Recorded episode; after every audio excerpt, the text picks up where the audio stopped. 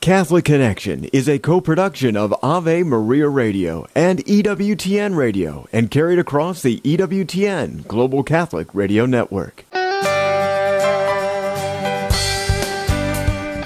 Welcome to Catholic Connection with Teresa Tomeo, keeping you connected to your faith and your world.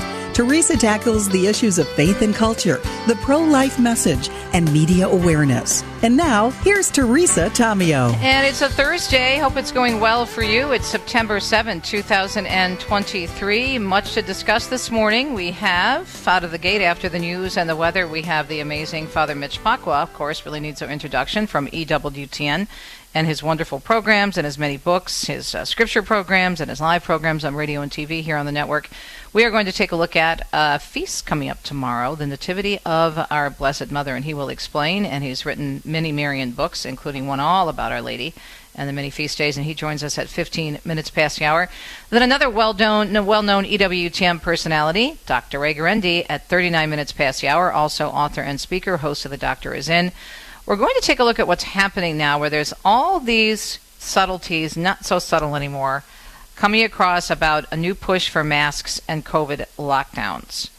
Now, what I want to discuss with the good psychologist, Dr. Ray Guarendi, is the psychological impact that we're still seeing from the fallout of COVID, masking, lockdowns, all the problems, the epidemic of loneliness that we've talked about many times here, and what's happening so this is a very, very important story, and I am noticing, and perhaps I'll discuss this tomorrow in Fact Check Friday, or again, we'll discuss this with Dr. Ray today, how the media are pivoting these stories and how they're placing them, and we're seeing it more and more.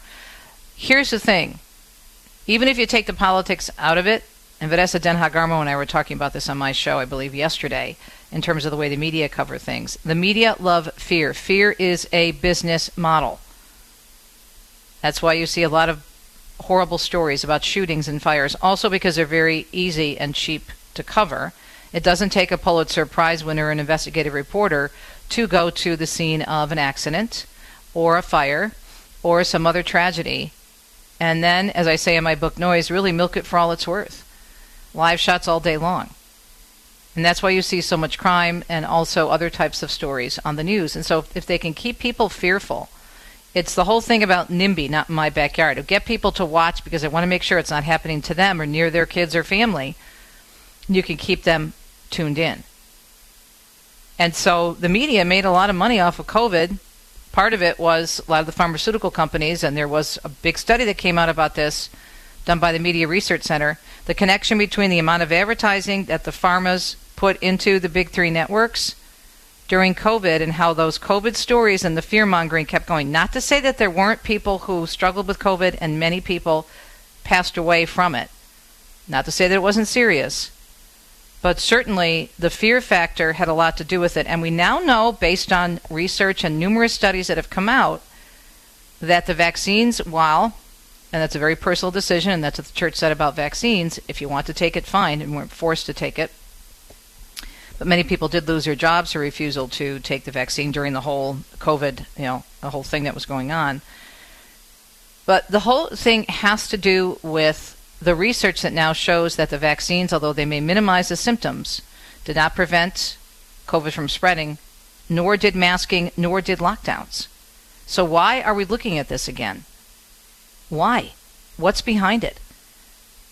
especially when there's still so many issues in education, uh, psychologically, relationship wise. I mean, there's problems all over the place, even in the church.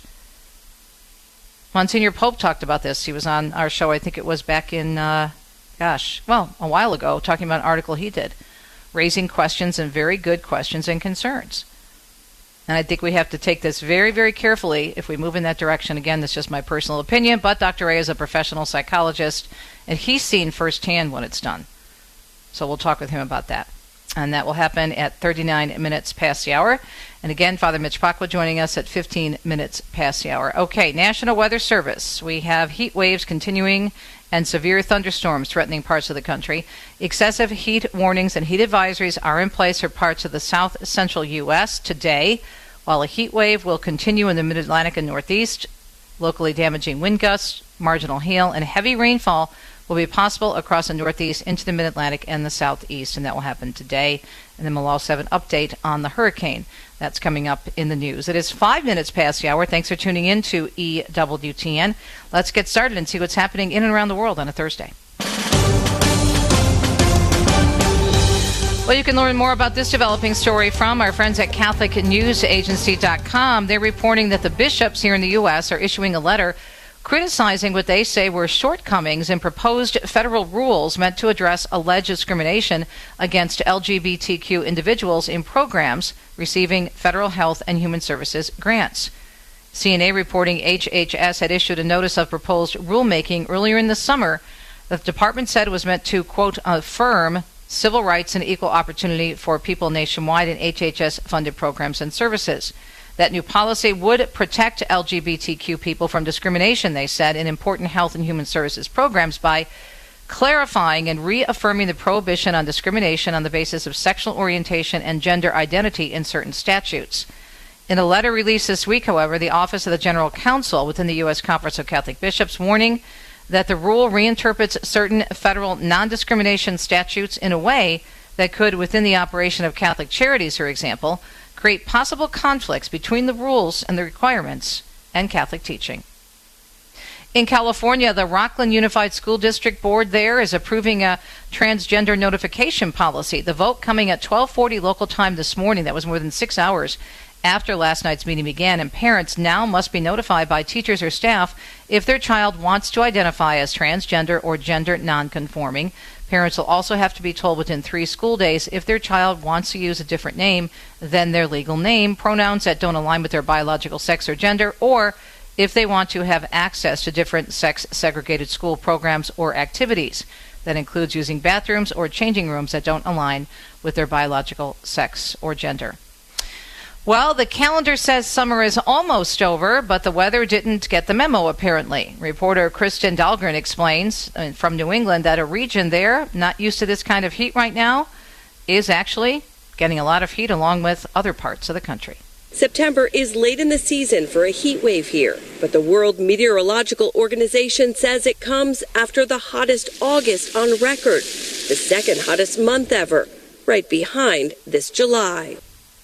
Record breaking heat continued for much of the U.S. on Wednesday, and more is on the way. The National Weather Service expects scorching temperatures to keep impacting millions through Friday in the mid Atlantic and Northeast, and through the weekend in and around Texas. Miserably hot weather also returning to the desert southwest, where Phoenix will be under an excessive heat warning from Saturday morning through Sunday, with afternoon highs expected above 110. The Weather Service issuing a heat advisory yesterday for regions that are home to more than 90 million people. And Mark Mayfield tells us new projections show Hurricane Lee could actually make it all the way to the East Coast. The hurricane formed over the Atlantic Ocean on Tuesday and is expected to strengthen into a Category 4 storm by Saturday with wind speeds of up to 150 miles per hour. Our European forecast models predicts the storm will stay out at sea and not make direct landfall with the U.S. However, the American model shows Lee hitting the edge of Cape Cod and heading up into Canadian waters. Hurricane Lee could strengthen into a Category 5 storm as temperatures in the Atlantic are warmer than usual.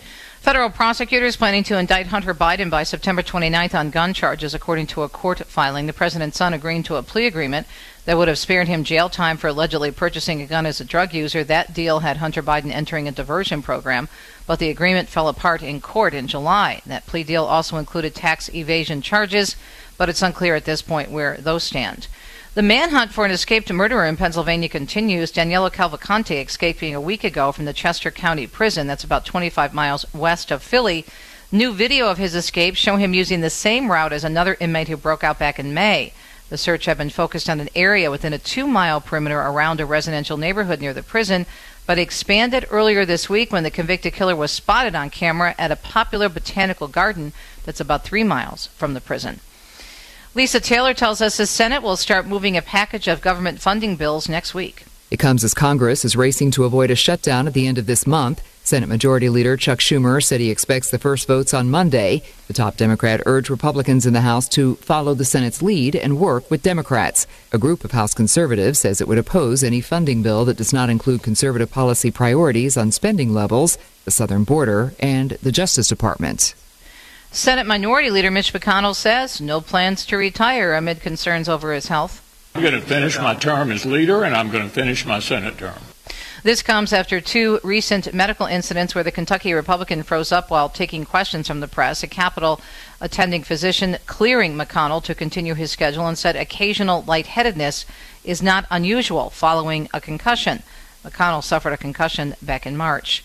Contract talks between the UAW union and the Detroit Three automakers now a week away from expiring. And the UAW is threatening to strike at all three if an agreement has not been reached. Wayne State University business professor Marick Masters out of Detroit says avoiding a strike will be very difficult.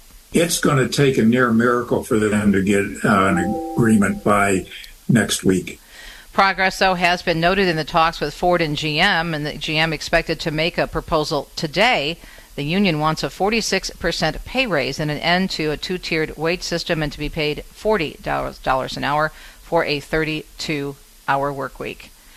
The Biden administration is being asked now to investigate a shooting that happened earlier this month along the Texas border with Mexico. A National Guardsman shot across the Rio Grande and hit a man on the Mexican side. It's alarming and it's tragic, but unfortunately, it's also not surprising because Governor Greg Abbott has militarized the U.S. Mexico border that's the opinion of Texas Democratic Congressman Joaquin Castro, one of several Democratic lawmakers who are demanding a Justice Department inquiry into what happened. It's still not clear why the guardsman shot across the river. A federal judge, meanwhile, is also ordering the state of Texas to remove the so called floating border wall. The Justice Department is suing to get the system of buoys out of the Rio Grande. There are allegations that Texas is violating international law. And the Fire Department in New York unveiling the 43 names added to the World Trade Center Memorial Wall. The members died of illnesses related to their rescue and recovery efforts on September 11th and at Ground Zero. These 43 individuals possessed bravery and dedication. They honored their oath and they embodied what it means to be a member of the FDNY. Chief of Department John Hodgins says this is the second largest group of names added to the wall since it was created back in 2011 when 55 names were added. Officials say the number of firefighters lost to 9 11 related illnesses then more than two decades later is almost as many as the 343 members who actually died during the tragedies. From fake Taylor Swift tickets to promise of student loan forgiveness, Aaron Riel tells us that scammers are very busy tapping into the latest trends to target consumers. Some of the top fraud schemes seen this summer are the following. Taylor Swift fans eager to buy tickets may have found they were conned. Summer vacationers finding the rental listings for both short and long term stays were not legitimate, and borrowers hoping for student loan relief falling prey to scams. Common warning signs include aggressive advertising language, big promises, and requests for login or other confidential information. Experts say the best defense is a good offense. Keep your personal information to yourself and do not share your address, social security, or credit card numbers unless you are certain the website or app is legitimate. And using the internet in moderation linked to cognitive benefits to folks over 50, according to new research. A study out last month in the Journal of the American Geriatric Society found that people over 50 and up to 65 who use the internet on a regular basis do see chances of developing dementia drop by 9%. However, don't grab that laptop or phone too quickly or spend even more time on it because the same study says using the internet for more than two hours a day increases risk for dementia. Finally, in our news segment, at about 13 minutes past the hour on a busy Thursday morning, September 7th, Rebecca Hughes tells us a tree to be used in the nation's capital for the annual Christmas celebration has now been chosen. The tradition of the People's Tree began in the 1960s when the Speaker of the House planted a live tree on the Capitol lawn that only lived a few years. So in 1970, the architect of the Capitol asked the U.S. Forest Service to have one of their national forests provide a tree that would be harvested on their forest, sent to Washington, D.C., and installed on the west lawn of the U.S. Capitol. That very first national forest in 1970 was the Monongahela National Forest here in West Virginia. Amy Albright of the U.S. Forest Service says this year the architect of the Capitol selected a 63 foot tall Norway spruce from West Virginia which will be coming from our Greenbrier Ranger District, which is actually very fitting because that original 1970 tree was also a Norway spruce from the Greenbrier Ranger District. So 53 years later, we're coming back around full circle. You can learn more at uscapitolchristmastree.com. Thanks for tuning in to the EWTN Global Catholic Radio Network. This program, Catholic Connection, produced by Ave Maria Radio out of southeastern Michigan and EWTN out of Irondale, Alabama. Websites for more info avemariaradio.net and ewtn.com. Father Mitch Pacwa with our cultural connections coming up on a Thursday. Stay tuned. The wisdom of Mother Angelica. And we need to pray for all our world leaders and all those who are in such danger. See, in a day and age where people are getting further away from God, you get further away from goodness. Only God is good. You remember what our Lord said one day? Why do you call me good? He said. Only God is good. Only God. EWTN. Live truth. Live Catholic. This program is brought to you in part by Charity Mobile, a proud partner of Ave Maria Radio for over 15 years. Charity Mobile is the pro-life cell phone company and has sent nearly $2 million to thousands of pro-life charities. 4G LTE coverage is available nationwide, and 5% of your monthly plan price goes to your favorite pro-life charity. A video introduction is available at CharityMobile.com. Charity Mobile, everyday living, effortless giving. CharityMobile.com. The first annual Dominican Rosary Pilgrimage, sponsored by the Dominican Friars Foundation, will take place on Saturday, September 30th at the Basilica of the Immaculate Conception in Washington, D.C. This all day event will feature conferences by Father Gregory Pine, Resuscitation of the Rosary, a Fervorino by Father Lawrence Lew, and Mass with Father James Brent as homilist. Join us for this day of prayer to Our Lady. For more information, visit rosarypilgrimage.org. That's rosarypilgrimage.org. People ask how they can care for older family members who can't fully care for themselves. One answer is Visiting Angels, America's choice in senior home care. Visiting Angels assists adults nationwide with 600 locations to continue living at home and not have to move into a nursing home. Their caregivers provide assistance in hygiene, meals, and light housework. Services are provided up to 24 hours per day, and you can select your caregiver before service begins. More information, including franchise opportunities, is on the web at visitingangels.com.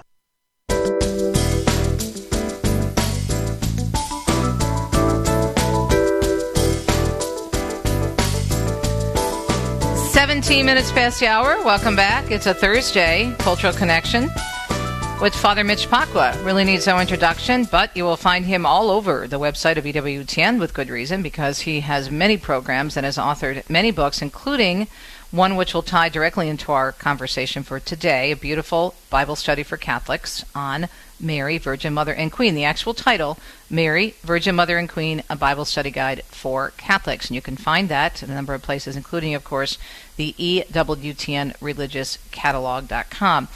So, Father, thanks for joining us. I thought it would be a good idea to really give us something positive this morning to help us get closer to Our Lady, which is always a good thing, being that tomorrow we mark on the Catholic calendar the Nativity of Mary. And I'm wondering how many of us really know what we're discussing when we look at this feast day. Good morning. Thanks for joining us. But glad to be with you. Glad to be with you indeed. Um, yeah, today is uh, the, the well tomorrow. I should tomorrow, say, yeah, is the uh, memorial. It's not a feast, so it doesn't have the same uh, solemnity as other feasts. Feast, we call it a more memorial, right? Yeah. Okay. Right, right. And uh, and so this is um, a celebration that the church has. Um, it is basically coming from a book that many Catholics don't know very well. Mm. Um, yeah, but it's available. You can go online and get a copy of it in English very easily. It's called the Proto Gospel or Proto Evangelion of James. This is a book probably composed in the 120s AD. So it's not part of Scripture. It came after the um, uh, the, the apostles had already been martyred, and uh, will, will never be part of Scripture. But the Greek manuscript, um, there, there are a number of them, and it is cited. It was known by Saint Justin Martyr. Uh, so it was, you know, it was spread around. Saint Justin was living in the uh, 140s through about 160, um, and this gospel uh, is again, it's not canonical by any Right. means, but it tells about the uh, birth of the Blessed Virgin Mary, and this is how we know the name of her parents, uh, Anna and Joachim, and how they were elderly and childless, and then the Lord, uh, you know, gave a revelation to them both that they would become parents in their old age. Uh, and this was after a lot of lamentation. Saint Anna was, um, you know, very sad uh, that she didn't have any children, but in her old age she did give she gave birth to the Blessed Virgin, and this is described. And she says in her prayer, it doesn't matter if it's a boy or a girl. Know, I just want this to be. Uh, I want a child, and um, I want this child to be dedicated to the Lord. So uh, she even gives a prayer about how this will magnify the Lord as soon as the uh, Our Lady is born, and then they also, uh, being elderly, they also dedicate her to service in the temple, very much the way that Anna in the Old Testament had dedicated her first son Samuel to serve in the temple from his early childhood. So this this feast uh, is chosen because uh, on the eighth of September because that is nine months after the Immaculate Conception, Mm-hmm. the eighth of de- December, and this and, and the date of this feast is dependent on the Immaculate Conception.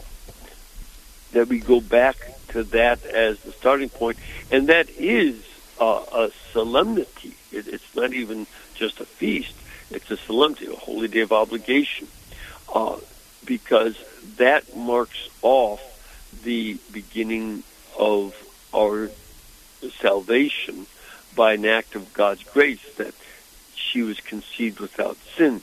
But Mm-hmm. now we celebrate the birth as a memorial. Um, calling that out, it would be obvious that after nine months after uh, the Immaculate Conception, uh, the Blessed Virgin Mary would be born. So the Proto-Evangelium of James, give us a little bit uh, more of an idea of, of, of to what that is referring, and why in this particular case the Church uses what's in this to give us Well- this memorial. Yeah, it, and and again, I, I mentioned that it is not scripture. That's why there are no readings from that book at the uh, the, the church readings. Uh, it's just not accepted as scripture. But a- and the feast is not based on that book. The feast is, or the, this memorial tomorrow is based on the Immaculate Conception. That's the dogma of church. So, so it's not dependent on this book, but this book has been read by the early church uh, since the early first century. Now, at least since the first half of the first century. Now, what the, the various scholars, I've not gone into deep scholarship on it, uh, but what what I have read is that a number of scholars believe that it's written in the 120s AD, Mm-hmm. uh, and secondly, it comes from the family of our Lord. Remember, there were other family members living in Nazareth and uh, the the uh, the area, and uh, in, in fact, some of the descendants of the apostles, uh, their, their grandchildren, were arrested by the emperor. I think it was Marcus Aurelius.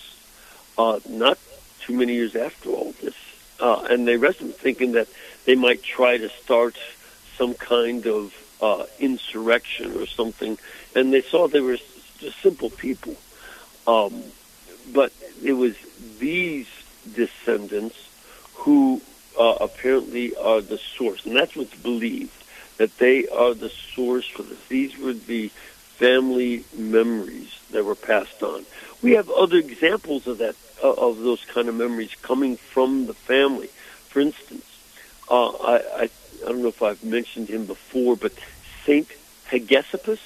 Do you know that name? No, no, I don't think you have mentioned it. Okay, Saint Hegesippus was a Jewish nobleman who converted to Christianity, and he, in the second century, he met a grandson of the Apostle Jude, and he said, "Oh yeah, Clopas was the brother of Saint Joseph, and his wife."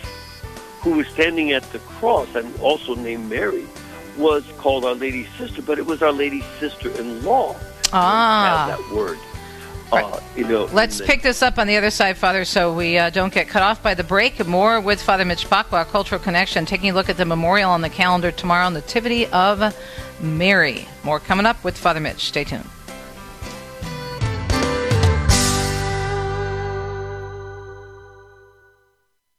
What is going to happen to the number of people living alone into their 80s and 90s? I'm Chuck Gatica, and this is Journey Strong. For various reasons, the number of seasoned saints in their 80s and 90s is climbing fast. Within this decade, the first baby boomers will turn 80. Gray divorce is a thing. And of course, there is the reality of our mortality. As expected, more females will enter their 80s and 90s alone. These statistics are sobering, but they don't have to be depressing. Some like living alone. Many of us have family nearby. But the stats show that families and public policy will be affected greatly by this demographic shift. So, what can we do? Plan ahead. Honestly assess your health and abilities and make adjustments, even to your home. Embrace technology to help you on this journey. Build community with your family, friends, and in your parish. And remember, Jesus is always with us. It's a promise. For more, look for the Journey Strong tab at the homepage of AveMariaRadio.net.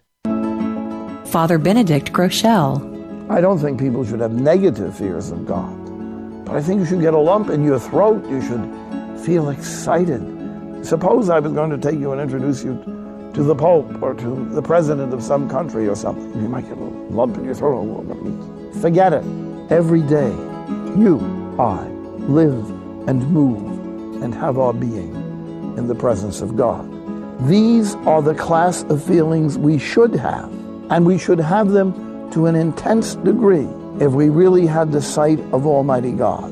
These feelings are the feelings which we shall have if we realize His presence, and in proportion as we believe that He is present, we shall have them. And not to have them is not to realize, not to believe that God is present to us. EWTN. Live truth. Live Catholic.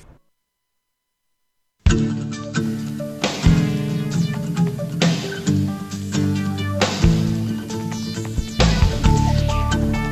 Thursday, good Lord willing, we speak with the one, the only Father Mitch Pacwa from EWTN Radio and TV, noted author, scripture scholar, and speaker, in addition to being a great host.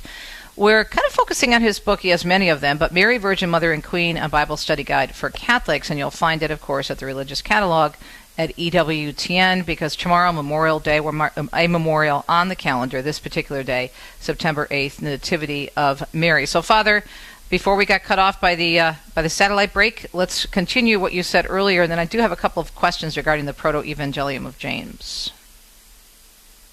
Father, are you there? Father. Oh, Father Mitch disappeared. We're going to call you back. If you're just tuning in to Catholic Connection, we are talking about the day on the calendar tomorrow in the Catholic Church, the Nativity of Mary. And Franciscan Media, along with Catholic Answers, has some great summaries on this. The Church has celebrated Mary's birth since at least the 6th century, and we mentioned this earlier with Father Mitch. A September birth was chosen because the Eastern Church begins its church year with September. The September 8th date helped determine the date for the Feast of the Immaculate Conception on December 8th. Father also mentioned that earlier in our first segment. Okay, we got you back. We lost you there for a yeah, second. Yeah, yeah, yeah. All right. Just dropped. Sorry. That's all right. Okay, so Father, I wanted to let you finish what you said before the break, and then I have a couple of questions about the Proto Evangelium of James. Yeah. Um, uh, so uh, before the break, um, I, I, was talking about how we have other uh, material from family members of our Lord, and uh, that includes um, various things such as the, um, you know, the, I mentioned Saint Hegesippus meeting with uh, the, the uh, family members uh, of our Lord, and so that that's a important source for us. In terms of the Proto Evangelium of James, and you mentioned this as, as writings to, to, review and to consider, the church looks at a lot of things when making a Mm-hmm. decision or putting things on the calendar, especially obvi- obviously in addition, because when I read about the memorial for tomorrow, St. Augustine is quoted quite a bit with some quotes about the Blessed Mother. So just because this is not in Scripture does not mean we should necessarily just toss it aside, right? Oh no, no, no, no. Um, you know, again, this is why the Bible itself does not say that you use the Bible alone. That that idea of using the Bible alone is not found in the Bible. That is something that um, is uh, you know a, a, an idea that came up in the 1300s. Use the Bible alone. Uh, I use this as an analogy. Can you imagine somebody who has never seen a baseball game and has never hung out with Americans who know how to play the game? And they hear a strike, but it means that you missed the ball. Mm-hmm. And that a ball means that it doesn't count. Um, it, and a lot of other things that you're out, but you're still in the stadium. Why?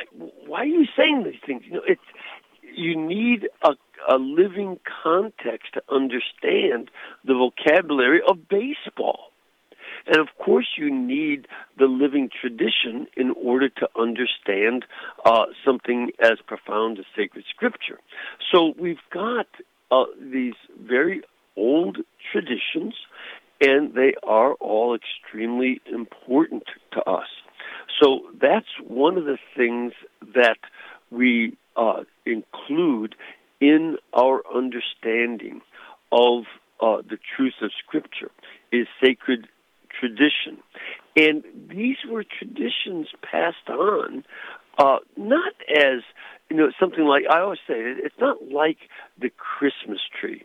The Christmas tree is a tradition and a very beautiful one, but it's not from the apostles, but it's still very important.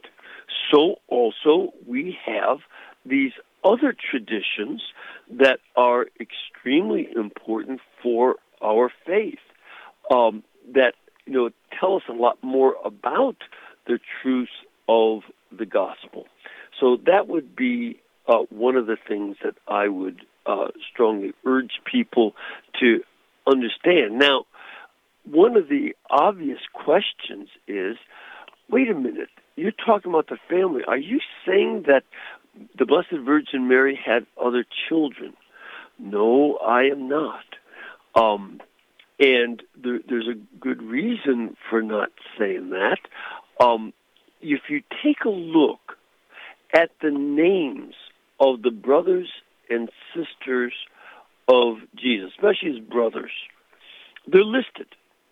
And uh, in uh, Mark 6, verse 3, and I think it's in Matthew 13, when he goes to Nazareth. And then, we, as James and Joseph, later on in the gospel, we see that there is a woman standing at the cross with Mary Magdalene and uh, Salome, whose name is Mary, and is the mother of James and Joseph. Mm-hmm. And she is also then identified in John as the sister of the Blessed Virgin Mary. Mm-hmm. Now, from this, this tradition, we have, you know, from St. Hegesippus, uh, meeting family members uh, of our Lord, that Mary, standing at the cross, was the wife of Clopas, the brother of Joseph, and therefore Our Lady's sister-in-law. And furthermore, if she has children, they would be our Lord's cousins. Cousins, right? Right. This and and this is not dependent on interpreting uh, various elements of uh, you know tradition or something. Uh, it's it's taking a look at these statements in the sacred scripture in regard to um, you know uh, these uh, very important parts of you know the sacred scripture that we have uh, this material describing these folks and this is extremely useful for us to understand full context of who these brothers and sisters of Jesus are. They're the children of Joseph's brother and, and uh, sister-in-law. Um, it's this is part of understanding fuller context. If you say no, I'm only going to go with the scripture. Again, this is a concept that came from Marsilius of Padua and um, uh, William of Ockham in the 13 early thir- first half of the 1300s, uh, 1320s through 40s. Uh, it had not been taught before that you only the Bible, and it limits you Right. because there's so many. And it also elements. doesn't make sense because it, it you you have so many and so many verses that, that are incomplete or um, you you can't understand them in context. They don't make sense. You could pull them out, I guess, and just say, well, this, that, or the other thing. But if you put them in context with Scripture, which we're always called to do, then they make sense, and also with church teaching. So fascinating, Father. Thank you so much. What a very very informative segment, two segments on the Nativity of the Blessed Virgin. And don't forget, Father wrote a beautiful, beautiful book, Mary, Virgin, Mother, and Queen, a Bible study guide for Catholics. You can find it at EWTN's Religious Catalog, EWTNReligiousCatalog.com. Speaking of EWTN, Dr. Ray Guarendi joins us up next on a Thursday. Stay tuned.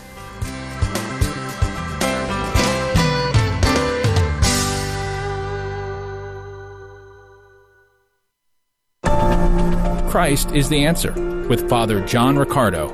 Let us strive to know the Lord. Quick question to you and me right now. Is that what you and I are doing every single day? When you and I wake up every day, do we strive to know Jesus or not? In the Old Testament, in the same book of Hosea, a little bit later on, it's in chapter 14, the Lord says through the prophet, My people perish. Or in another translation, My people are being destroyed because of a lack of knowledge. Not a lack of data, we got tons of data. Not a lack of information, we got a lot of information. Not just about things that are happening in the world, we got a lot of data, a lot of knowledge, a lot of information about God, but not a lot of intimacy with God. Not a lot of relationship with God, not a lot of friendship. That's the cry of God's heart. God wants to give himself to us in the incredible gift of friendship, and we're not taking advantage of it. Dr. Ray Guarendi. There's a simple step to raising a more grateful child. I used to say, easy, eliminate half of their material possessions. I don't say that anymore. That's ridiculous. I say 75%. They don't even miss 50. 22 stuffed animals, you go down to 11? Not exactly a hardship. Simple step to raising a more grateful child. Don't be so free with the material stuff. Research has shown more generous people, by and large, have less. You give a child less, he's more willing to share it. He also is more able to occupy himself with things like boxes and dirt balls and rocks, worms, stuff that doesn't cost a whole lot of anything.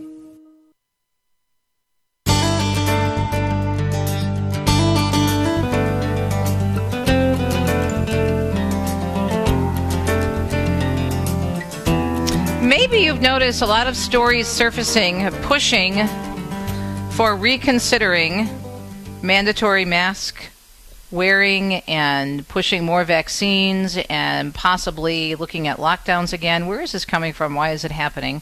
I was mentioning in the first hour of my program with my Michigan listeners, but also I believe I said this at the top of the hour, if my memory serves me correctly, that uh, for the media's sake, the media love things that promote fear because fear is a business model. And I write about that in my first book, Noise, and subsequent books about what the research shows and what I experienced also, and why they promote bad news, okay, because it gets people's attention. Just like when you're driving down a freeway, God forbid, and there's a terrible car accident, traffic tends to slow down because people are looking at it. It's just that psychological thing that happens.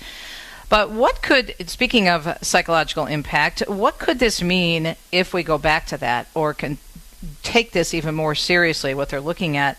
I wanted to bring Dr. Ray on this morning because there's such an, an, impact that we're still feeling from COVID in terms of the lockdowns, in terms of the masks, in terms of how it created a failure in people being able to relate to one another, not to mention all the other complications and sad stories of people dying alone in nursing homes and so many things that still haven't been addressed at all.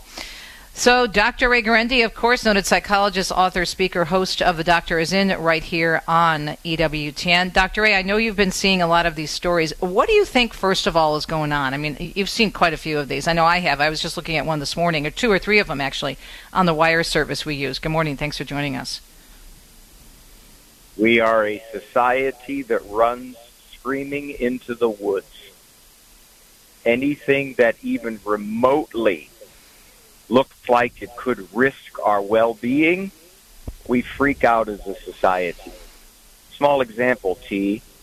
They were talking about a surge in COVID cases. Well, first of all, it's a variant, and as viruses do, they mutate to a weaker form because if they mutated to a stronger form, they kill off their host. So it's not a surge; it's a blip. It's an uptick, is what it is, and you would kind of expect it. It's a, it's a coronavirus. It's of the family of the cold viruses. Now, I'm not a medical person, but T, back in the beginning of all this, I said this is going to have psychological reverberations that will continue for years and years and years and years, and you're seeing it. Now, what has happened? Give me the definition of a phobia, T and you tell me if this isn't a nationwide phobia. A phobia is an irrational fear way beyond the proportion of danger involved, and it has to constrict a person's freedom of movement. Does that sound familiar? Yes, very familiar. Nationwide phobia. And what has happened is it's irrational. Phobias are irrational because there is no danger now, back in the early days, of course, there was danger. This was a serious virus.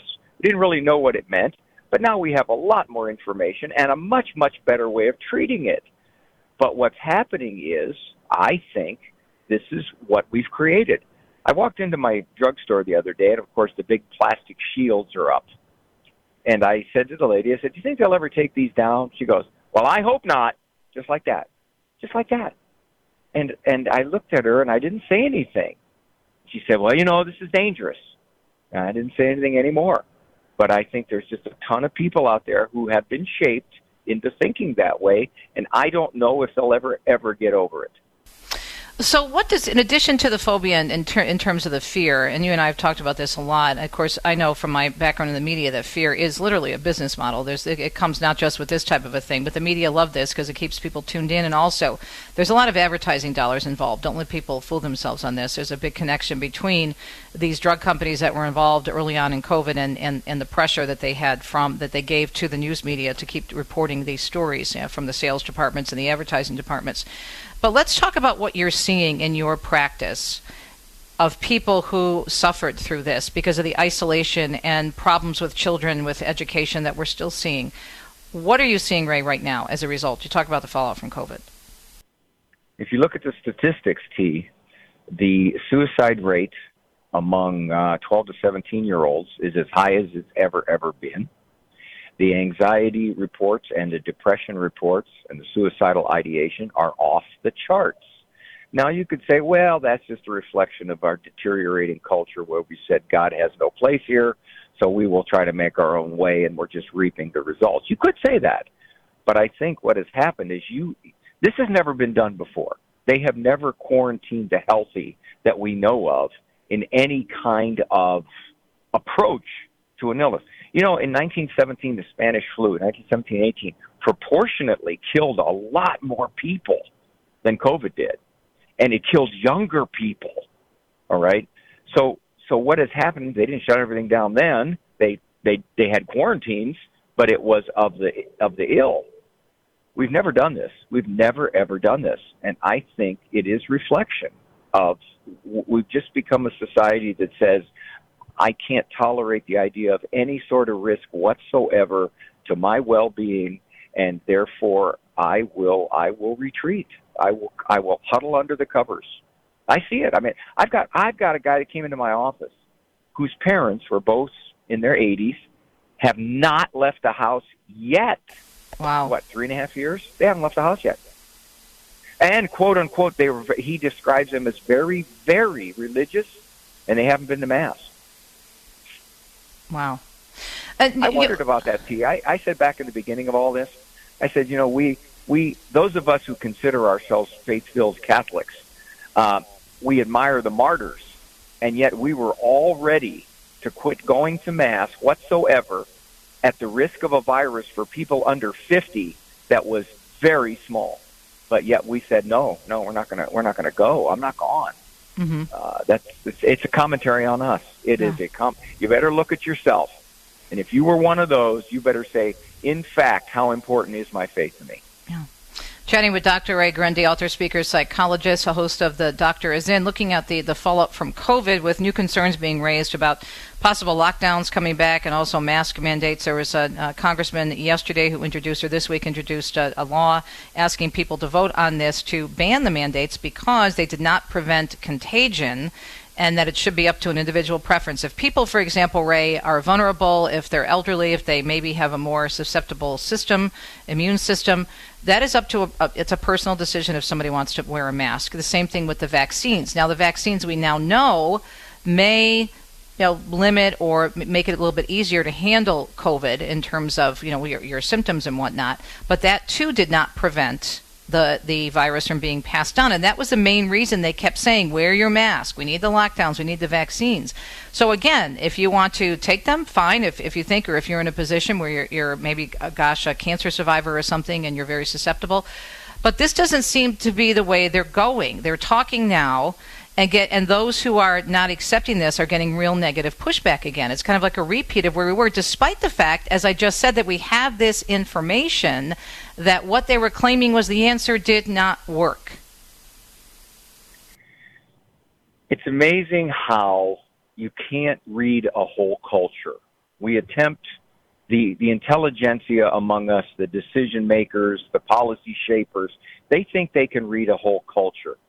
Well, I think, in fact, they're going to dramatically underestimate the resistance to this. If you if you attempt to push this across the board, which I don't think they're going to do, T. I don't think that's going to happen. All right, already already some of the places are backing off. Some of the hospitals backed off. But if you push this, I think they will be shocked at the level of resistance from people. It'll happen. I, I, I think I, I think they think they can simply declare this on what basis, and people are going to say, okay, the first time around was the unknown factor, T. Now it's not quite so unknown, and there's there's going to be tremendous resistance. And I think I, even the bishops will resist. I can't speak for the bishops, but I don't think the bishops will shut down the churches even though, for example, you said when you walked into a local, you know, pharmacy in your area, the plastic, uh, you know, uh, was still up, and, and the woman was saying, "I hope it doesn't go down." And then one of your clients was telling you, you know, his parents are still in the house because they're afraid. So even with those folks, you think that people will resist because there still are a lot of people, as you have experienced, who are afraid. Back in the beginning of all this, I said we're going to create a permanent percentage of germaphobes I said that will happen. Long after this whole COVID episode is passed, there will be those who will now be hyper aware that there are germs in our environment. You know the irony. This this is the this is the grand irony in all this. They they said a huge huge factor in COVID severity and lethality was obesity. Mm-hmm. Obesity is a monster factor in this, but yet nobody will talk about that. They will not say if in fact you want to have better resistance, get yourself in better shape. Mm-hmm. But they don't talk about that. it, it's interesting the selectivity from a psychological perspective on all of this. Years ago, T, I went when I was in grad school. The big self-image movement was you got to you got to have self-image, you got to have self-esteem, you got to think you're a wonderful human being. Well, that has morphed. That has morphed into this idea that you can't say anything about me that I don't want you to say. Sorry for the noise. Big trucks just passed That's okay. me right now. No worries. No worries. So where do we go? Do you think right now? What should people be doing? Because I know a lot of people. I know there's a percentage that are still very fearful, and there's a percentage that again may need to or feel the need to use a mask or or increase, uh, you know, get some more vaccines, which are available. For the most part, I think, as you said, I do believe that people are just like, okay, we really, I think the scales, you know, have fallen off our eyes in a lot of ways, and not that this can't be a serious uh, illness, it can but realizing that we have to move forward and deal with this like we've dealt with other things, as you mentioned. We talk about well, the, the flu. we talk, yeah, exactly. Too. Yeah, exactly. Anything right. serious illness. What's going to happen? I think I want to speak to the, those of us who say we are faith-filled Catholics and our world is not here. You can't live in fear. Right. You can't be so afraid of dying that you stop living. And if, if we're going to call ourselves Catholics and that, that our world is beyond here, then we, we can't cower. We can't sit and say, oh, there's, there's something invisible out there that could get me. What does that say? What does that say about not only our faith, but our mental stability? Well, I think there has to be I the. Think there's going to be certain people that, that they're not going to change. T. Yeah. But I think there has to be, of course, the Catholic Church is all about balance. And it doesn't say throw throw caution or health you know, concerns to the wind. But again, to live in fear, like those people that you described, I mean, that's very sad. And of course, we also know that what happens in isolation, in terms of so many people struggling with breakdowns, and, and I'm sure you've seen this too, and, and the the whole epidemic of loneliness report that came out from the Surgeon General. You know, the COVID had a lot to do with that as well, and and all these different stories that were never covered that never came to completion in terms of investigation what happened to people in nursing homes. And i always said ray as as i did not want obviously my my mom rosie posey to pass away but i was grateful that it was her time before the lockdowns because that would have killed her. That that would have been the worst thing for me to be that not be able to go and talk to her and hold her and hug her I just can't even imagine, and, and, my heart goes out to those people who experience that. But those things have not even been addressed, nor are they talking about no. the studies that have been out showing that no. what they claimed they were pushing on us, mandating, did not work. So it's like reality, right. toss it aside. Let's get the fear monger going again, the fear mongering going again. I, I saw something the other day, Tia, I think is so true and explains so much. An organization or a movement would rather collapse than admit it was wrong. Right. And I think that's what you're witnessing. There's, there's, there's, there's, they're not going to say who, whoever it is that is pushing a lot of these ideas, and it's it's the culture, you know that. It's the shapers, the opinion policymakers. They're not going to say, "Oops, maybe we should rethink." They're not going to say it. They're not going to say it. They're simply going to move on. It's what I call in a marriage. I say in a marriage, a lot of times people don't say I'm sorry. What right. they do is they just move on. Okay, let's just forget it and move on. I, I don't want to say I'm sorry. And I think that's a big cultural, I don't want to say I'm sorry. Let's just move on. Well, the problem is uh, there are those who don't want to move on. Uh, they, they will try to push this. I mean, Anthony Fauci is now kind of emerging again. Um, they'll push, but I, I don't think, I got to believe it's not going to go anywhere because there's just too much downside that has been revealed. Yeah. Well, Ray, thank you for your insight, especially as a devout Catholic and a psychologist and an expert in this topic. Dr. Ray Guarendi, don't forget to tune in, of course, so the doctor is in right here at EWTN. Looking forward to chatting with you tomorrow, along with Doug Keck and our Fact Check Friday. More coming up. We'll wrap up in about two minutes. Stay tuned. Would you get on a plane that doesn't have a pilot? Investing in passive index mutual funds may present the same issue. The Ave Maria mutual funds are actively managed by seasoned investment professionals to help you meet your investment goals in a morally responsible way.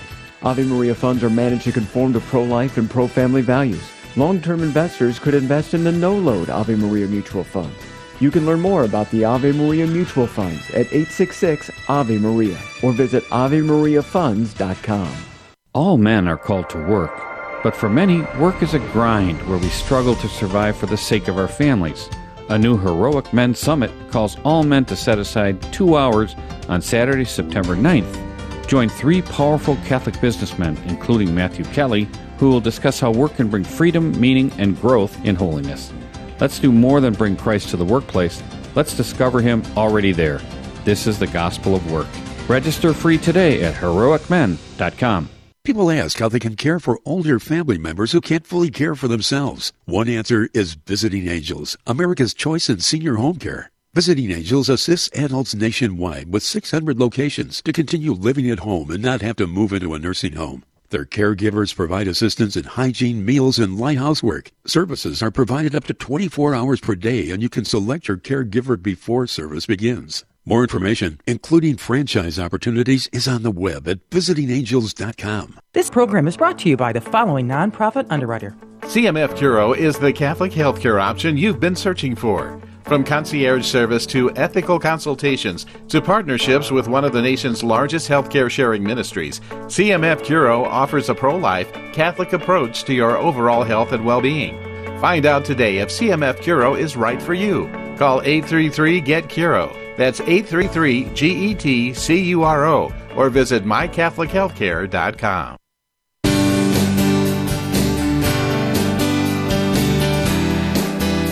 Thanks so much for tuning in to the EWTN Global Catholic Radio Network. Tomorrow on a Friday, Doug Keck, our President and Chief Operating Officer, with the Inside Word, the scoop on all the great programming coming up so you don't miss a thing.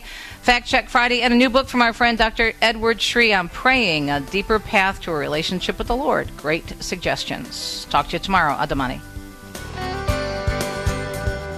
You've been listening to Catholic Connection with Teresa Tomeo. Catholic Connection is a co production of Ave Maria Radio and EWTN Radio and carried across the EWTN Global Catholic Radio Network. Our producer is Andrew Kruchek. For copies of this program or for more information, visit AveMariaRadio.net. That's A V E Maria Radio.net. Thanks for listening and join us next time for another edition of Catholic Connection.